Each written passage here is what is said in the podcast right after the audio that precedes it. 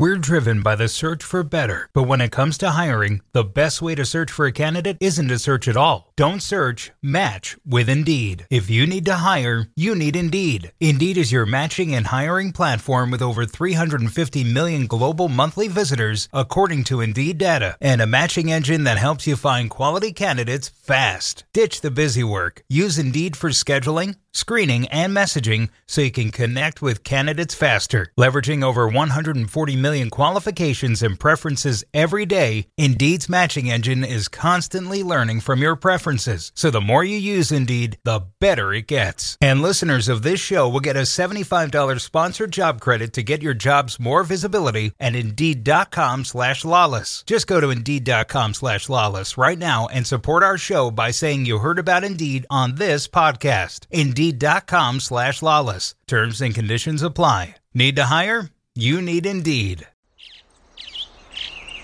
Getting ready to take on spring? Make your first move with the reliable performance and power of STIHL tools. From hedge trimmers and mowers to string trimmers and more, right now you can save $20 on the STIHL MS162 or MS170 chainsaw. Real STIHL. Offer valid through June 30th, 2024. See participating retailer for details. Hello, Sunshine. Welcome to a very special live State of the Union here. We are coming to you on uh, the night of Thursday, June 15, in uh, the year 2023. And as I said, we are doing this live, myself and my good friend David Mosse. Uh, doing the State of the Union. We come eh, a couple minutes after the end of yet another USA versus Mexico game, and yet another win for the US. Now, I know that there's a lot of people that are showing up here tonight uh, that want to talk about the bigger story. And I just tweeted that yes, the rumors about Gregg Berhalter returning as coach to the national team, I think are going to be something that everybody wants to talk about, and we will talk about it. But it does come on the heels also of what has to be said is an absolute ass whooping. I mean, my goodness, there was only one team on the field tonight. And so we will talk about the result uh, and the performance. And obviously, we will talk about the rumored return of Gregg Berhalter and what that means going forward here, what, three years away from 2026. I mentioned David Mosse uh, who, who, for those of you that listen or watch our State of the Union podcast, and you should be watching it, please subscribe and rate and do all the different things that you do. You know David Mosse. He's a uh, soccer savant and a Fox soccer researcher and writer extraordinaire. Mosse, how you how you doing, my friend? Uh, that was an interesting night, huh? And an interesting game. It was, yeah. And for me, it started an hour before kickoff because the U.S. lineup came out first and I cannot remember the last US game where they put out a lineup that had a 100% approval rating on Twitter. everybody loved the lineup that BJ Callaghan put out. In the absence of Tim Ream and Tyler Adams, everybody felt like this was the possible best possible way for him to go. They went with Turner and goal, Dest and Antonee Robinson the fullbacks, Chris Richards, Miles Robinson center of defense, McKennie and Musah sitting, Reyna as the 10, Pulisic, Weah, and Balogun. And then shortly thereafter, the Mexico lineup comes out, and it was so underwhelming. I know they're missing Chucky Lozano and Tecatito Corona, and then Diego Cocca in what I think might be his final match as Mexico boss, uh, exacerbated the issue by starting Henry Martin instead of Santi Giménez. But you looked at the two lineups side by side and you just felt like there was such a huge gap in talent. And then you think, well, it's a rivalry game, so maybe that'll even it out. You know, all those cliches about yep. rivalries. But no, uh, it was a match that reflected the difference in quality between the two teams. And I do think – and I said this also after the two octagonal games, that 2 0 U.S. win in Cincinnati and then the 0 0 at Azteca, where the U.S. was the better team. We might be crossing a Rubicon in this rivalry where the U.S. might be blowing past Mexico. And I wonder where this rivalry goes, if there's any way back for Mexico, or if the U.S. is going to a place as a soccer nation in terms of the caliber of talents producing that Mexico is just not going to be able to keep up anymore. Well, they need to keep up, and it's not our problem to make Mexico keep up. Now, notwithstanding the cooperation and the partnerships and the continued interaction that we as American soccer, and whether it's Major League Soccer or anybody else out there, has with it. But that pendulum, or we used to talk about the gap. Well, you know, that gap has widened significantly. And to your point, Is it to the is it at a place where Mexico can't recover? And I guess more to the point, should I care? And and I I, I guess I care. But tonight, it, it, as I said, it never gets old. I I love every minute of it. Um, was this the best U.S. Mexico game that we've ever seen? No, but it had all the hallmarks of what I feel is the greatest international rivalry, and that is U.S. Mexico. And you had red cards, and you had people, you know, throwing stuff on the field. I don't I, listen. I'm not condoning that. Uh, and I'm certainly not condoning the uh, chant. And ultimately, when it comes to El Tri fans, that was all they were left with was the offensive chant that put a stop to the game multiple times, as it should had have. But on the field, to your point, Mosse, uh, underwhelming uh, to say the least. They could not get anything together when it came to possession. They could not get anything together in terms of any type of consistent um, danger uh, that was, uh, you know, that was put at the foot of uh, of Matt Turner. And on the other side, and I, and I don't want to you know say it's all about a crap Mexico team. You play the team that's in front of you, but you know it has to be said, and certainly in that first half, Christian Pulisic was a man possessed. He almost scored one of the great goals in U.S. Uh, men's national team history, and certainly one of the great goals in U.S. Mexico history, and dribbled through basically everybody. And his speed with the ball is, it, I mean, it never ceases to amaze me. We watched him enough now, but the the speed in which he was able to get to the ball, go around the defender, and continue on in, and did all the hard work. And then the easy thing for at least getting the ball on net, he wasn't able to do that. Doesn't matter because he ended up scoring again. And his run for his uh, for his second goal was absolutely phenomenal. He passed everybody, including Balogun. We'll talk about it in a second. And Tim Weah doing what he does so well over there on the right hand side uh, was wonderful. Yes, there were red cards, and yes, this U.S. team is going to not have some important players like Weston McKennie for this final. And sometimes we forget that there actually is another game, by the way, against our friends from the North, Canada, who uh, completely destroyed Panama. So, you know, all in all, this is a an amazing and and just a this is such a typical American soccer night with all of these crazy things kind of going on on and off the field. From a competitive standpoint, this is mwah, chef's kiss. I will take it. I don't care how it ultimately happens. There was all the ugliness and all the craziness that goes on when you have these games, but ultimately there was also some really good soccer and some really good performances, not the least of which was the man that you want to have good performances, and that is uh, Christian Pulisic.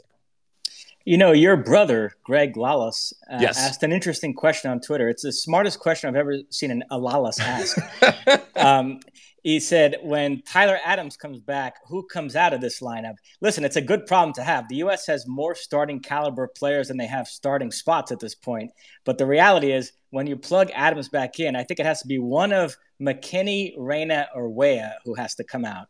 Um, so, I mean, that, that's going to be an interesting call for uh, the new manager, who we're going to talk about in a minute, is actually the old manager. So, I mean, let's let's make the call because I I think I would have said in this moment, um, if this is a you know let's say a World Cup game that you have to win, I, I think that Gio Reyna is coming out, uh, and I think because there was some talk about okay, what you do is actually take Weah out and Gio Reyna goes to the right, but I still don't think that Gio Reyna has put his mark on this team where he is vital to be starting for this team. And and look, these like you said, these are good problems to have. And I love Weah because I think he provides such a different look relative to usually it's Christian Pulisic over there on like on that left hand side. I mean, I guess in a strange way, you know, not notwithstanding what Christian Pulisic did tonight, the way that he has been playing and the troubles that he has had from a club a club perspective, he might even be the one that comes out. But you're not taking him out. So yeah, I would have taken uh, Gio Reyna out, and I would have had Tyler Adams in if that was the question as to take one person out.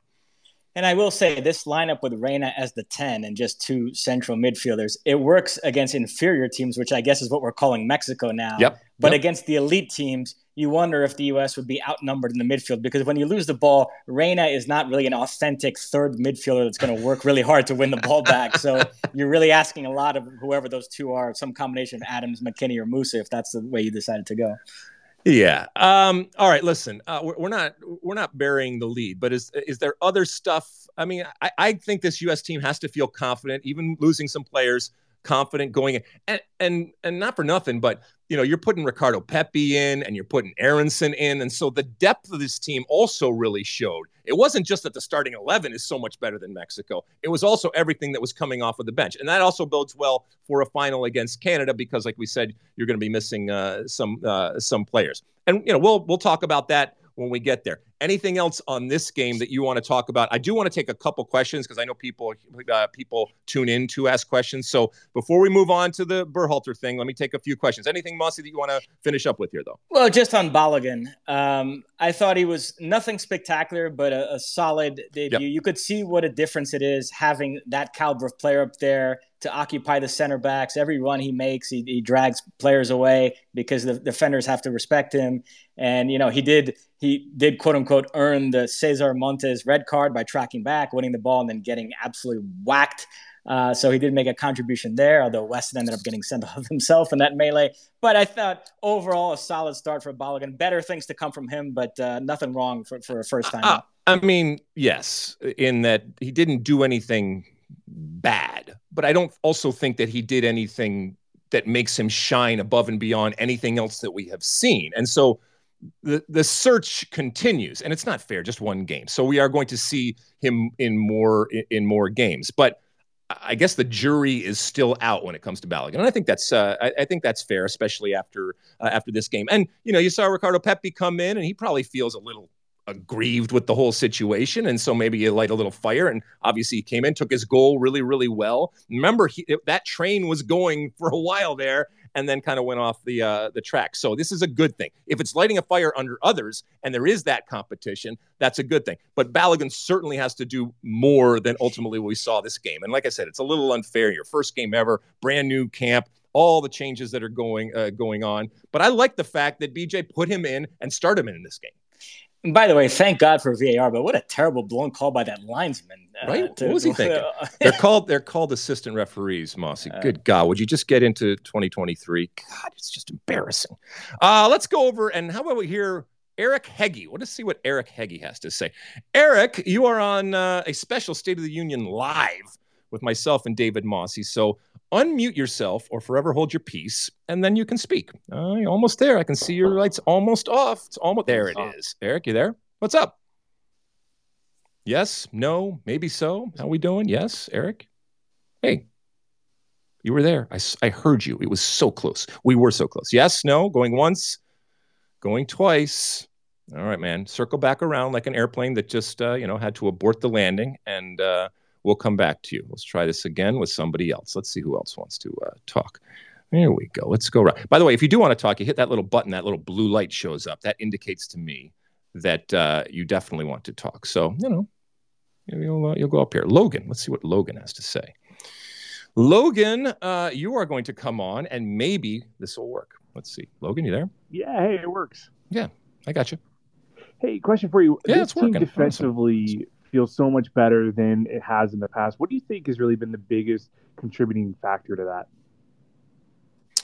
Um, well, look, uh, as Mosse said, you know, when everything is going well, you have the moments like we saw with Serginho Dest. And I know ultimately it, it ended in a red card, but him flying forward and doing what he does best only happens when the team is feeling good, when the team has a lot of the ball. I do. I mean, I love the return of Miles Robinson. We talked a lot about him and this was this was a guy that was penned in to start in the World Cup, and if not for that horrible injury, uh, you know that that would have been at least one of the center backs without it without a doubt. And so that he's back is great. I think he brings a solidity. Chris Richards wasn't really tested at nobody was really tested here. So I think defensively, I think they we looked solid defensively today relative to the opponent. And I know that's that's a little harsh on the defense. Matt Turner did make the save that he needed to make uh, and obviously kept the clean sheet. But I think we looked solid because we knew right from the beginning, the first whistle, that we were going to be on the forefront and that we were going to have lots of ball and we would be able to put pressure on Mexico and even high pressure at different times when they were trying to come out of the back. Mosse? Yeah, I like this center back pairing of Chris Richards and Miles Robinson, but I, don't think they were tested enough tonight uh, to really draw too many conclusions. Uh, but moving forward, I obviously you're going to be adding Tim Ream and Cameron Carter Vickers into the mix, so that's if those four guys can stay healthy, that's probably your quartet moving forward, and be interesting to see what emerges as the starting combination from those four.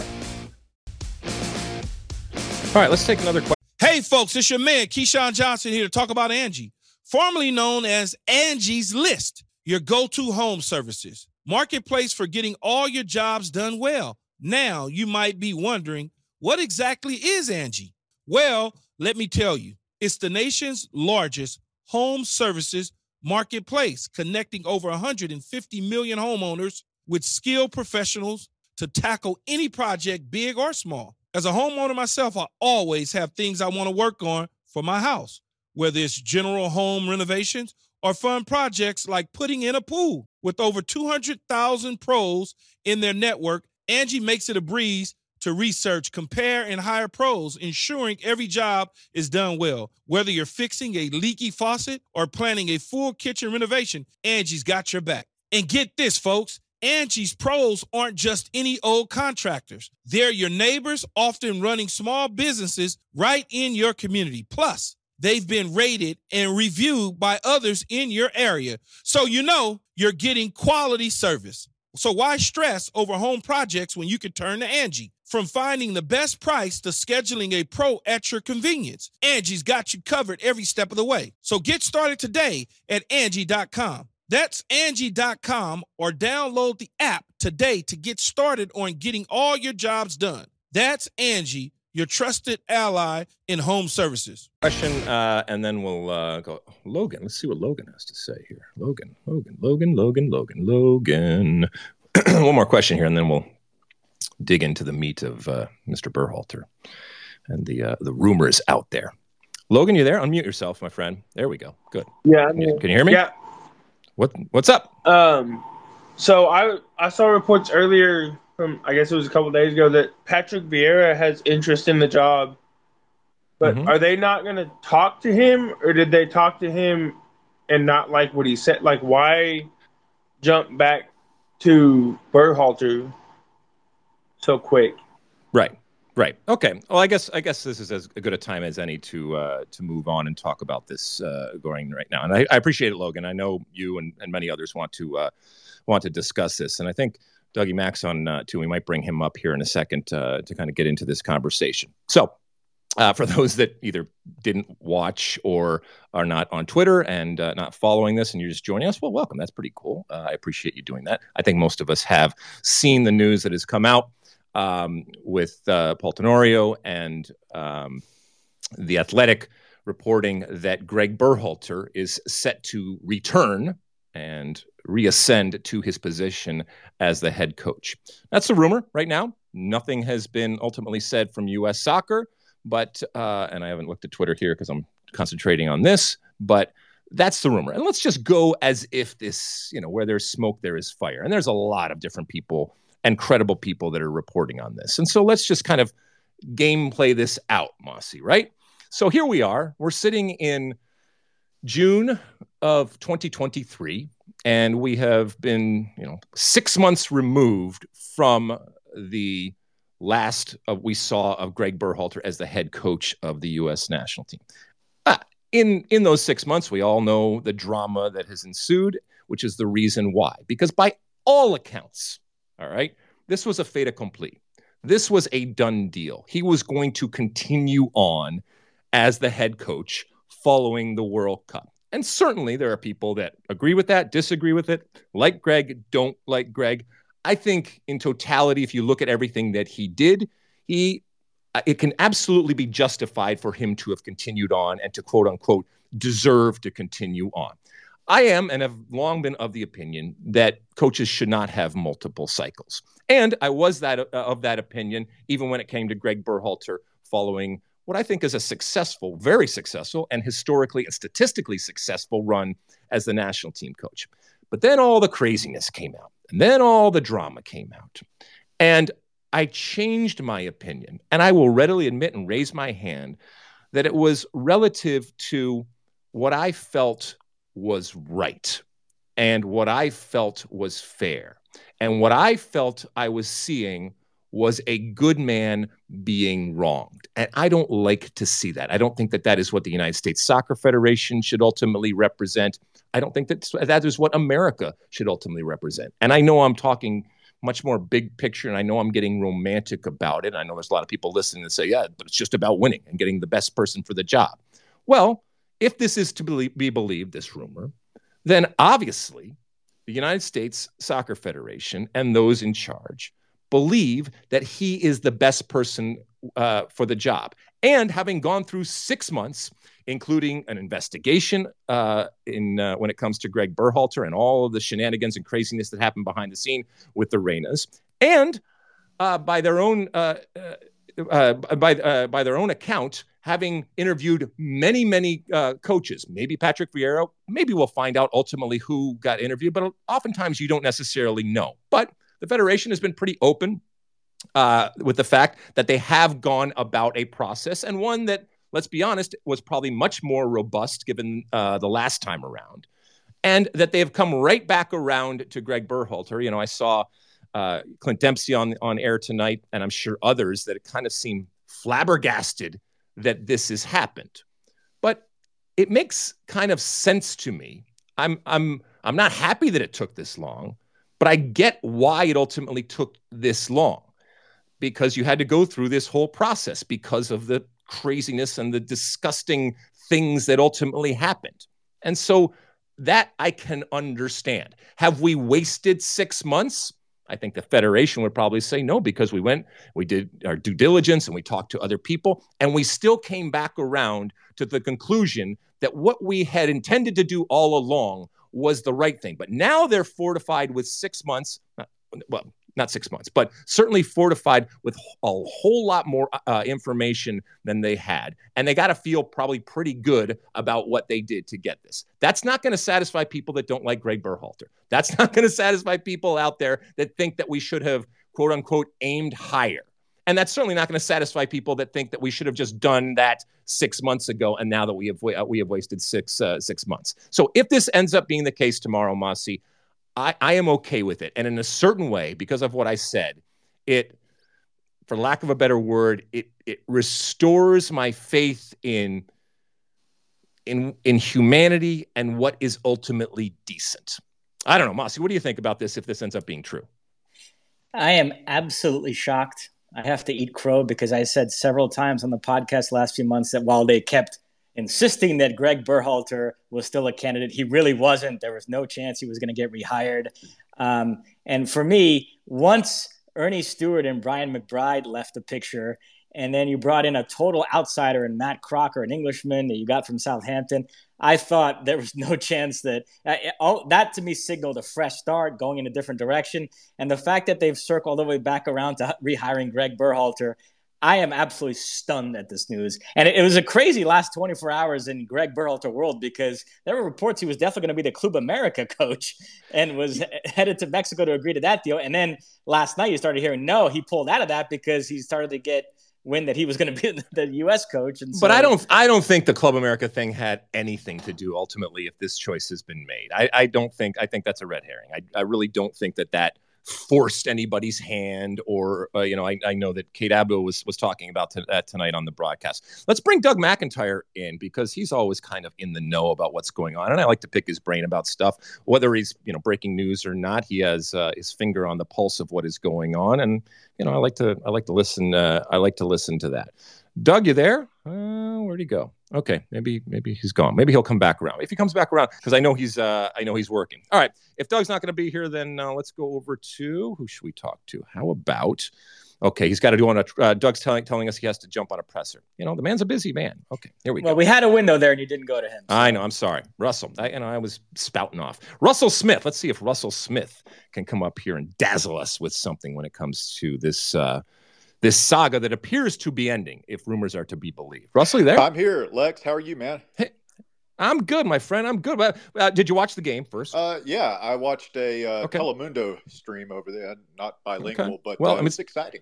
I'm assuming it was the same game and the same ultimate score, yes, right? So, yes. Interestingly enough, okay. it, it, was the same in Spanish as in English. But. Good. Tres Cero. We'll, we'll, we'll take it. What, uh, what do you want to talk well, about? Well, I did get to see some of the Paramount halftime show and was curious to your guys' take uh, you know, obviously, a lot more about it than most of us, being as plugged in as you are. But uh, one of the players, I'm not sure, uh, the gentleman, not not Deuce, the other guy on the set there was Charlie Davies. Yeah, yeah, he was basically saying that he thinks that there are major budgetary restrictions here and that it's a situation where U.S. soccer does not want to be in a situation where they're paying the men's coach substantially more than the women's coach. And that just kind of boggled my mind, you know, with I, I realize that's the world we live in to some extent, but it's our golden generation going into their primes and we're hosting the World Cup in four years. Um, I just please tell me, Lexi, that that's not going to be a factor in deciding who ultimately coaches this team for the next four years. Uh, no, I mean I don't know what Charlie. I don't know what the hell Charlie was talking about. to be quite honest Thank with you. you, uh, you know, dude. No, look. Uh, I mean, in general, obviously, it's been very, very public. You know, the fight for equity and equality when it comes to the women's national team, and a lot of the monies that have been looked at and have been changed, and obviously, uh, they're on a, a new pathway going forward. You know, having said that, there is a marketplace for coaches out there, and uh, yes, uh, in the men's game, coaches are paid a whole lot more than in the women's game, but the United States Soccer Federation is also in the market for coaches. And they're not just going to pay other coaches ridiculous amounts of money. And it's not, I'm not saying that it's ridiculous that they should make that, but it's ridiculous relative to what the market will bear. They're not just going to do that. Uh, you know, if you know, uh, the the bigger obstacle, I would think, would be if a Mourinho or somebody of his ilk wanted to coach the U.S. men's national team you know, we everybody would get excited, and this would you know be a good thing. I don't know if it would be a good thing, but ultimately everyone would be, be excited. I mean, they're talking you're talking eight figures probably. So is the United States Soccer Federation going to spend ten million dollars on a coach? It's not because you know we, are not going to spend it on on this coach because we have to spend it someplace else. Or, or, we, or because then when we hire a women's coach, we have to spend 10 million, million dollars on it. I think if they if they felt that that was appropriate, and they believed that this was going to take them to the promised land, that they would do that. And because that coach commands eight figures, they would uh, uh, they would go and do it. But I also think that from a budgetary perspective, they would look at it and say, no, that's not fiscally responsible for us to do. So I don't think you know, I, I don't know what, again, what Charlie was talking about in terms of this compare and contrast with the women's team. And I'm not saying that people don't talk about that or that isn't part of a conversation that goes on with what's happening. But I don't think in any way, shape, or form that had anything to do ultimately with you know this hiring or anybody else. Now, would, would Gregg Berhalter and his wages uh, would would that be something that the United States Soccer Federation could accommodate? Yes, they've done it before, and they certainly could do it again. I think that they would just look at an eight-figure type of coach as beyond the pale when it comes to what they are willing to spend, but not because of what they would then, you know, the way Charlie was framing it, would then theoretically have to spend for a, a woman's coach or anything like that. No, that that uh, I don't think that has anything to anything to do with it. So, you know, ultimately, I think that if it is Gregg Berhalter, it's because uh, it's because that Crocker believed that this was the best person for the job and that they could afford him. All right. And and if that's if that's the way they're going, fine. And Mr. Crocker is going to stand up, and I'm sure that if this happens, he will explain this is what we went through. And we talked to X number of people, and I took this much time. And when I sat down with Gregg, this is what we talked about. And I guarantee if this happens, he's going to probably say something like, it became readily apparent that this was a this was a gentleman who had put in place something that lives and breathes now, even though he's not there. It became readily apparent that this group of players believed in the process that had been put in place. It became readily apparent that this was the person to lead us into 2026 because he had already laid a foundation and I didn't need to have someone start from scratch. I'm just, I mean, I think that's ultimately what he is going to say if ultimately we find out tomorrow that he has hired Gregg Berhalter. Well, that uh, sets my mind at ease a little bit here. um, one one other thing, I'll get off of here. Uh, appreciate your time. Sure. What I, I saw the note where uh, I guess Jesse Marsch, through his agent, was and uh, throwing out that he's no longer a candidate for the job, and mm-hmm. I'm guessing that the Bar Berhalter news is tied to that in, in, some way. But just what were your thoughts on on Marsch and and his future and Uh, you know, would he have been a good candidate this yeah. time around? Could he be a good candidate? Yeah, I would have. Had, yeah, I would have had no problem with Jesse Marsch, uh, and, and I do think that whatever advantage. I mean, look, Gregg Berhalter certainly had a disadvantage going through that that craziness, but the advantage that he had is that he already has an established reputation and relationship with the players that are there. And I don't think it's any coincidence that in the last couple of weeks we have seen players come out in support of Gregg Berhalter. And as I said, the pathway had already been kind of laid by Gregg uh, by Gregg Berhalter. That's not to say that Jesse Marsch or anybody else couldn't couldn't have come in and picked that up right where he left off and continued on uh, down the pathway. But you know, I think that they felt like this is this is a guy that has done what they believe are really good things, and that it's not done yet. I don't know. I appreciate it, Russell. Thanks, Mossy. Anything to add? Well, on Jesse Marsch, uh, he keeps getting linked to some pretty good European club jobs. So he never seemed that into the U.S. thing because I, I still think he wants to redeem himself for this Leeds United experience, and he thinks that there's a market for him in Europe, and he'd prefer to do that right now and maybe circle back to the U.S. national team at a different point in his career. Do you see it differently? Don't think for a second that Jesse Marsch wouldn't have taken the U.S. men's national team. And, and, and again, this is not just coaching the U.S. men's national team. This is coaching the U.S. men's national team at what is going to be a seminal moment, a historic moment. And as Jesse is an American, as uh, um, as Gregg Berhalter is an American, it it's that much more special to be able to do it at this moment and to say that you are the coach at a home World Cup. And look, you're you're talking to someone here. I, I saw the power of a World Cup played at home and the pride that comes with it and the special responsibility that comes with it. And whether it's Jesse Marsch uh, or Gregg Berhalter, I think there is a reason why they took as much time as they possibly could. I mean, keep in mind that, you know, Jesse's still getting paid, right? Gregg Berhalter, his contract was up at the end of the year. So he has taken the last six months off and has not gotten paid with the hopes that this might come back to him. Not with the assurances that it's going to, but just with the hope that what we hear is rumored is going to happen was going to happen. And who knows? Maybe he gets up tomorrow and says it was worth that six months, and I waited it out. And whatever I did in the uh, in the interview process with uh, the uh, with Mr. Crocker and uh, and others, um, I showed that yes, I made mistakes. Yes, I have flaws. But all in all, I was the best possible candidate. And it will be interesting if they do tell us some of the other names. But like I said, that's it's not quite the way things are done ultimately. I don't know. I don't know. Let's take some more questions, shall we, Mossy? Yeah, I just want to on, on yeah, our last pod. Keep, keep talking um, while I'm getting ready to take on spring. Make your first move with the reliable performance and power of STIHL tools. From hedge trimmers and mowers to string trimmers and more. Right now, save $30 on the American made STIHL FS56 RCE trimmer. Real STIHL. The FS56 RCE is made in America of U.S. and global materials. Offer valid through June 16, 2024. See participating retailer for details. Uh, getting some people here. On our last pod, I asked both you and Stu whether Berhalter and Gio Reyna could put their differences aside, and you both said absolutely. Uh, I do wonder, though. I know Doug McIntyre is in Vegas tonight trying to track down Gio Reyna to get a quote from him on this Berhalter stuff.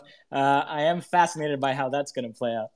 I mean, look, it, it's you don't visit, you know, visit the uh, the sins of, in this case, the mother and the father upon the kid. And uh, he's he's a great player, um, and I think he's going to be important going on. Yeah, you know, Stu and I, I think immediately agreed that said they'll figure it out. They will work it out. Will the relationship ever be the same? No. Will the relationship between the Reynas and the Berhalters ever be the same? No. But this is what happened when uh, you know when the Reynas decided to do uh, uh, what they did. But you know, it, it, again, this goes back to I didn't wa- I didn't want that behavior to ultimately win. And in this decision, if this turns out to be true, it it it didn't win. And you know, they will have a relationship, and I'm sure Gregg Berhalter will sit down with Gio and say, listen, the slate is clean. I need you because you're a great player. I need you going forward to get better. I am going to treat you with respect. You will play if I believe that you deserve to play and you make our team better and you help me win games. And guess what? If and when I decide that you're not playing or you're not starting or you're not, you know, you're not dressing or whatever it is, it's not punitive. It has nothing to do with our relationship. Now, he's a human being, and so we all carry our baggage. I get that. But he's also a professional, and he is also still under pressure pressure to get results. And they can. Uh, they can get results when it comes uh, to this U.S. team, I think, and better results and more positive results when they do have uh, Gio Reyna involved. And so he's going to be involved going forward. So, and and I wouldn't even be surprised at some point, while it's harder, you know, the Reynas and the Berhalters, who by all accounts had been friends for a long time, sit down and you know nobody will ever fully be forgiven and certainly never is this ever going to be forgotten but is it fractured to the point where you can't let bygones be bygones and you can't move on with life i i don't know. I'm not in that dynamic but stranger things have happened. Um, okay let's see. Uh, let's go out uh, talk to some other people here. Let's go talk to yank report. How about yank yank report? There we go. There we go. That's what i'm talking. Alexi, Hey, my friend, how are you? I'm good, man. I haven't spoken to you in a long time. It's a, it's a. I know. Well, well, are you good? Uh, because you know, there's a whole faction out there of people that are, uh, you know, drowning their sorrows or screaming into a pillow right now, worried about uh, the rumor uh, that uh, evidently tomorrow morning or tomorrow at some point, Gregg Berhalter is going to be announced as the new, or or I guess the returning new U.S. men's national team. Coach. Yeah, I mean, my position has always been that I think that we really overrate the impact of a national team coach. I just don't think that it matters as much as we give it credit for. It's all going to be determined okay. by the quality of the players that we have, and I think we saw okay by adding Balogun with a healthy Gio Reyna and just another two years under all these players. I mean, things are looking really good right now. Uh, okay, I mean, so let me ask you the question that we asked earlier on the pod here. So, um, yes, there are some other options when it comes to center backs going forward, but for the most part, this is the starting ish 11, except for Tyler Adams. So, what happens when Tyler Adams is back? Are there any changes?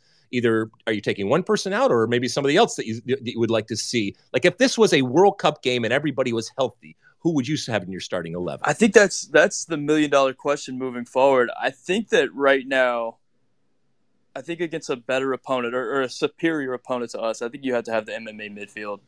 I think that that's okay. still our best bet moving forward. And I think with the addition of Balogun, it makes it much more balanced because we have that ability to get in behind. So you actually can play like Pulisic and Reyna as your wide players and have Balogun in the middle because Balogun's going to provide that that verticality. So you're taking Timothy Weah yeah, because Weah was our verticality got guy. It. We don't necessarily need him as much anymore because we've got a speedster up front in the forward position who can provide that. So, ah, okay. I, I, think so it's you... a little bit more balanced that way. Uh, okay, we right. cross that bridge when we come to it. I'm curious about your thoughts okay. on. Uh, I mean, we just ran over Mexico, and we've been beating the brakes off of Mexico, and it's not just us. Like a lot of Concacaf is caught up. Is this is this evidence of Mexico being really bad, Mexico being the worst they've been in a generation, or is it more the rest of CONCACAF has caught up? What's what's happening here? I don't know. I mean, I'm not internal when it comes to Mexico. I do think that American soccer has been, you know, despite the fact that we love to kick ourselves for what we haven't done, has been on an accelerated program and process for now a number of decades. You know, even even the generation that we're seeing right now, it it was it was born out of probably the worst moment in U.S. soccer, not qualifying for the 2018 World Cup. But those seeds were planted, and so maybe we are, you know, we're reaping the rewards uh, and sowing all of those uh, incredible benefits that were, you know, worked on oftentimes quietly and behind the scenes. So I, I, I do think that as a soccer culture, we are bigger and are, I think we are we are moving at a much more rapid pace and much more difficult for say a Mexico to keep up with. Now there will be games and they will they will try, but I mean I, I don't think that we're going to look back. And that's a you know that's a good thing for us. Maybe it's not a good thing for Mexico, and we do still need Mexico uh, when it comes to all of these relationships uh, uh, that we have. I don't know, Mossy, what do you think? I've long had this theory. Now, I know you bristle sometimes at the suggestion that you have to go to Europe to develop as a player, but I think the U.S. has bought into that to a greater degree than Mexico, uh, perhaps because MLS can attract better foreigners than Liga MX can to fill the void. It's given license for MLS to become a selling league when it comes to American players. When there's any young, really talented, up and coming American player now, it's just assumed he's going to go to Europe. Well, that's not the case in Mexico because they know if they sell all their good Mexican players, that league is going to crater. So they're a bit reluctant to go down that path. And so a lot of these guys end up staying and, in my view, stagnating in their development. The Charly Rodriguez, Sebastian Cordova, Roberto Alvarado, many others we can name. So I think that's part of it. I think U.S. players are just developing better than Mexicans. And you look at the two lineups tonight and the the club pedigree. There's no contest. The U.S. has all these players that are playing in top leagues in Europe. Mexico doesn't have nearly as many. I do think that's part of this whole equation. Yeah, I, I would absolutely buy that. So you know what. I, only bristle in the fact that I don't think that that is the only way to go, but I absolutely will recognize that you know all of these pathways all of these opportunities you know I've, I've said before that you know there was a time you know back in the 1900s when i was running around that you know i had to i had to run around in a, in a world cup just to get the opportunity to go to europe and we have young players right now to your point that are already being scouted and already giving being given opportunities at a very young age before they have done anything some of them not even stepping on the field when it comes to uh, to major league soccer and even bypassing that. So yeah, and, and then getting these uh, getting these good opportunities, and the core of this team absolutely is playing uh, over in Europe. Although most of them at some point have come in contact and have been impacted in a positive way uh, through MLS. So MLS can certainly you know check that off and use that as a feather in the in the cap. But to your point, there was also a long time where the the amount of money that uh, that Mexican players were able to make didn't always make sense. And when it came to a lot of U.S. players, it was dramatically different in terms of the amount of money that, that they could make. And so who knows? Maybe that changes the pendulum going forward. If and when MLS is starting to pay money that's commensurate uh, with around the world, maybe fewer of them go over. Now, does that again change that pendulum going back? I don't know. I don't know. Anything else, my friend? No, that was it. I mean, it's not just the USA. I mean, you look at the Canada Panama game. I mean, Carrasquilla for Panama was tremendous. He's playing for Houston, and Canada has all kinds of players who were either currently playing for MLS or came through the academy. So it seems like the, the academy system is just lifting up all these ships in CONCACAF, and it's not going well for Mexico right now. But anyway, I, I always appreciate. But I but I thought we sucked as a um, uh, as a soccer nation. I thought everything was in the shitter, and I thought uh, nothing was going right, and we can't get out of our own way, and we don't know about coaching and pay to play and blah blah blah. You're saying that we're actually okay? Alexi, I'm saying, I mean, a lot of these players are, are being developed in, in CONCACAF, whether that's uh, that's Alphonso Davies, who's, I mean, the yep. best player. I mean, there's a couple players on El Tri's roster that were developed in uh, in MLS academies. I mean, it's it, it's hard to ignore at this point. Well, we, we are rising all ships in that we are making the uh, you know the region better, and that's a good thing. And maybe who knows? At times, maybe we can be the architects of our own demise, but it's better. We want a more competitive uh, Concacaf, and if that comes by the opportunities that we provide from a Major League Soccer perspective, that's a that's a good thing. That's a good thing. All right, my friend, it's always good talking Absolutely. to you. Absolutely. Sam's the best. Love him. Love him. Love him. All right, let's see. I think we can take a few more questions. Getting ready to take on spring? Make your first move with the reliable performance and power of STIHL tools.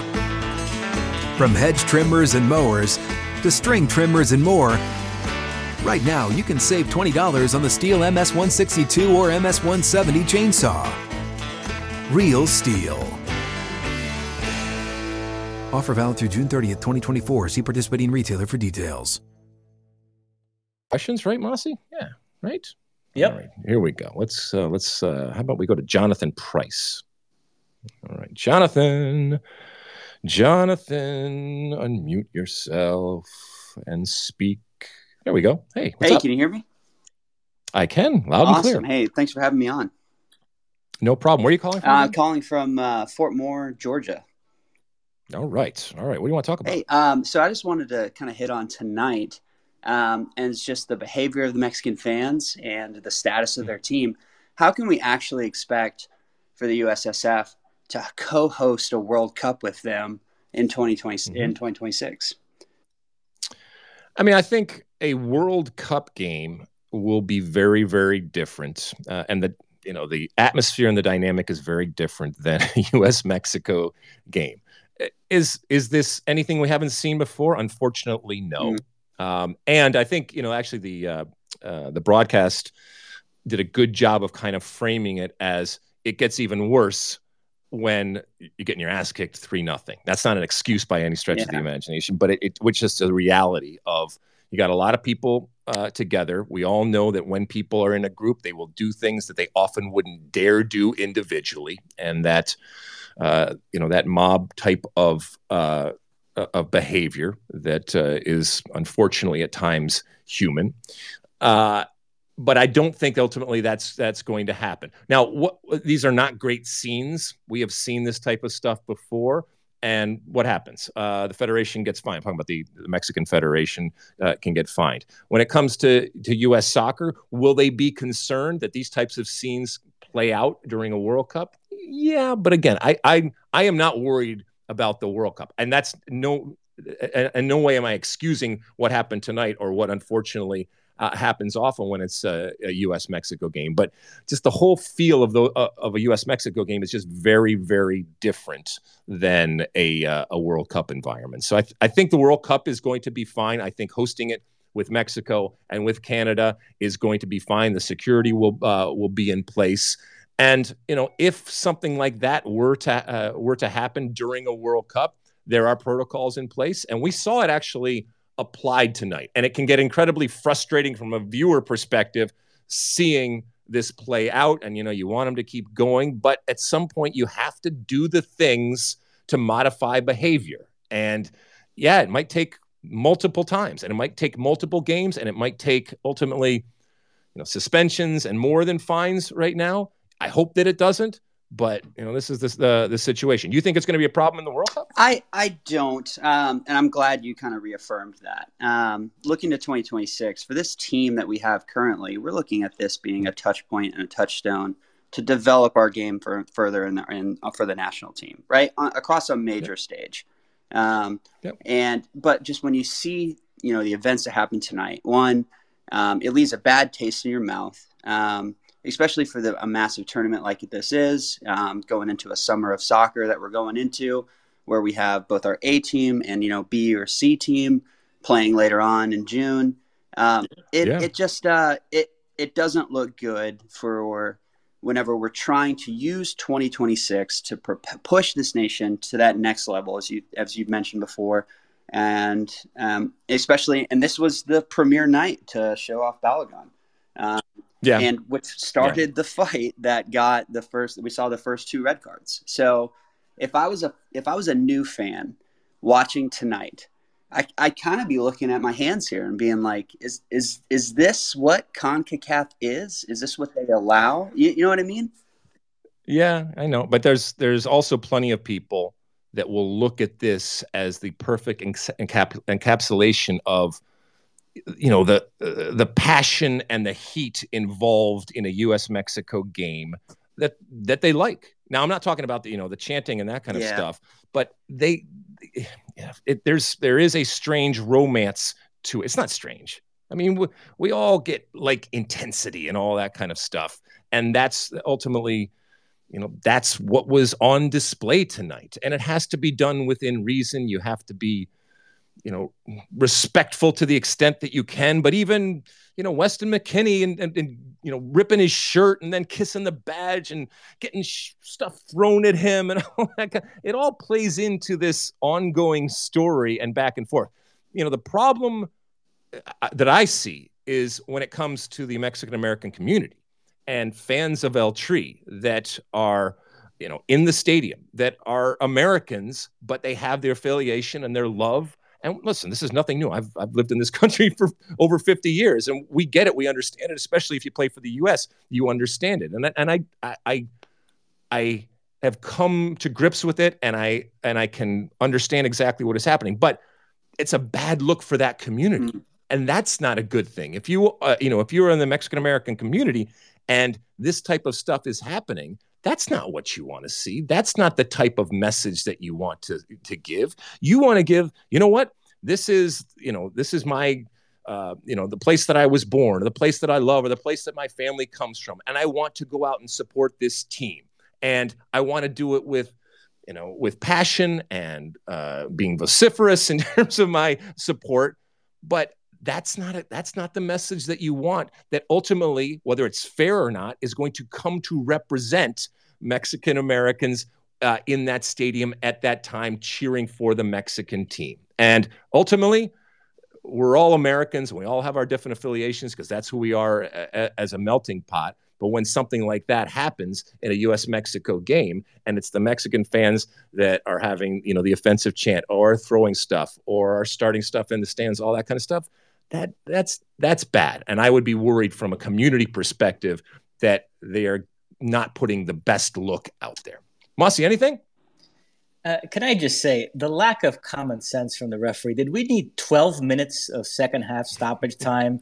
I mean, it's a powder keg. You've already had four red cards. You've got homophobic chants. It's 3 0 just get the players off the field already. I mean, yeah. that was ridiculous. I know, I know, but you know, this and then people scream and yell and hey, we could have come back and all that. I know they they did what they needed to do, and he did ultimately uh, ultimately blow it. Mossy, anything uh, you know, because I I got I got a feeling that tomorrow. we will be we will be talking more about uh, this national team and the United States Soccer Federation and the decisions that were made uh, and the last six months and are we headed in the right direction and you know i will be one of those that are talking about it but i, I will i will leave you with this and Mossy, i want to hear you know your final uh, you know wrap up of the night but we are heading into an incredible three years. There is so much to be excited about. There is so much to be proud about. There is so much to look forward to. And I don't want that to get lost. And I'm sure tomorrow there will be people, if Gregg Berhalter is renamed as the coach, that will scream and yell and say, This is the end of days, and how dare we do this, and what a waste of time, and I'm confused, and I don't understand what's going on. And we just, we have to get through that and then move on. And I'm not saying that Gregg Berhalter deserves a pass and that it should be blind faith in what's going on. But if this is the human being that is going to lead us into what is an incredibly important moment in time from a soccer perspective, then I will give him my support. I'll be critical when necessary, and I will hold his feet to the fire when it comes to uh, performance. But ultimately, I want my U.S. team to do well. And if this is the coach, I want my U.S. coach to do well and I will support him if he is the uh, coach, as I would support anybody else who would uh, who would be named as the uh, as the coach. These are this is good things. This is a positive moment in soccer in which we are living in, and it's only going to get better over the next three years. So, you know, take that for what it's worth. Mossy. Yeah, I'm shocked at the way this came about, but had none of this Reyna stuff happened, and just days after the 2022 World Cup, the U.S. Soccer Federation had announced that Gregg Berhalter was staying, it would have been a questionable choice, but a defensible choice. He's a much better coach than he's given credit for on Twitter. He did a pretty good job in the last cycle, and I think he'll continue to do a pretty good job and he, and as we've talked about, he had certainly has the talent to work with. So yep. I still look at this as a very exciting time for U.S. soccer moving forward, and and should still have the highest of expectations. You shouldn't let this Gregg Berhalter thing bring you down too much. I agree with you. I hope people don't react that way tomorrow when this is announced. Hey, uh, Mossy, I, I just, I mean, if he's announced tomorrow, does he coach the final?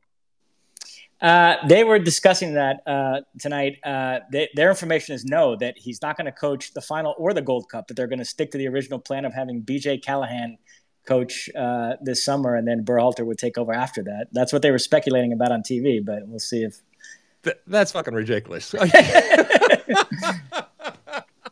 oh my goodness! All right, well, never a dull moment. We do live in interesting times. What's that, Mus? Uh, can I just say one last thing? Are we wrapping yes, up here? Of course, yeah. Let's wrap it up um, uh, Sean Sullivan is on vacation, so we had the tag team of Kiara and Kaz uh, producing this Spaces. They did an outstanding job, so hats off to them.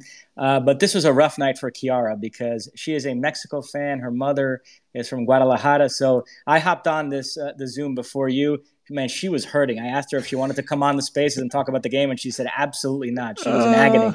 Oh goodness! Uh, as I said before, it, it, never gets old. It feels so good, and I, and may that pendulum pendulum never swing back to Mexico. May we dominate them for years and years to come.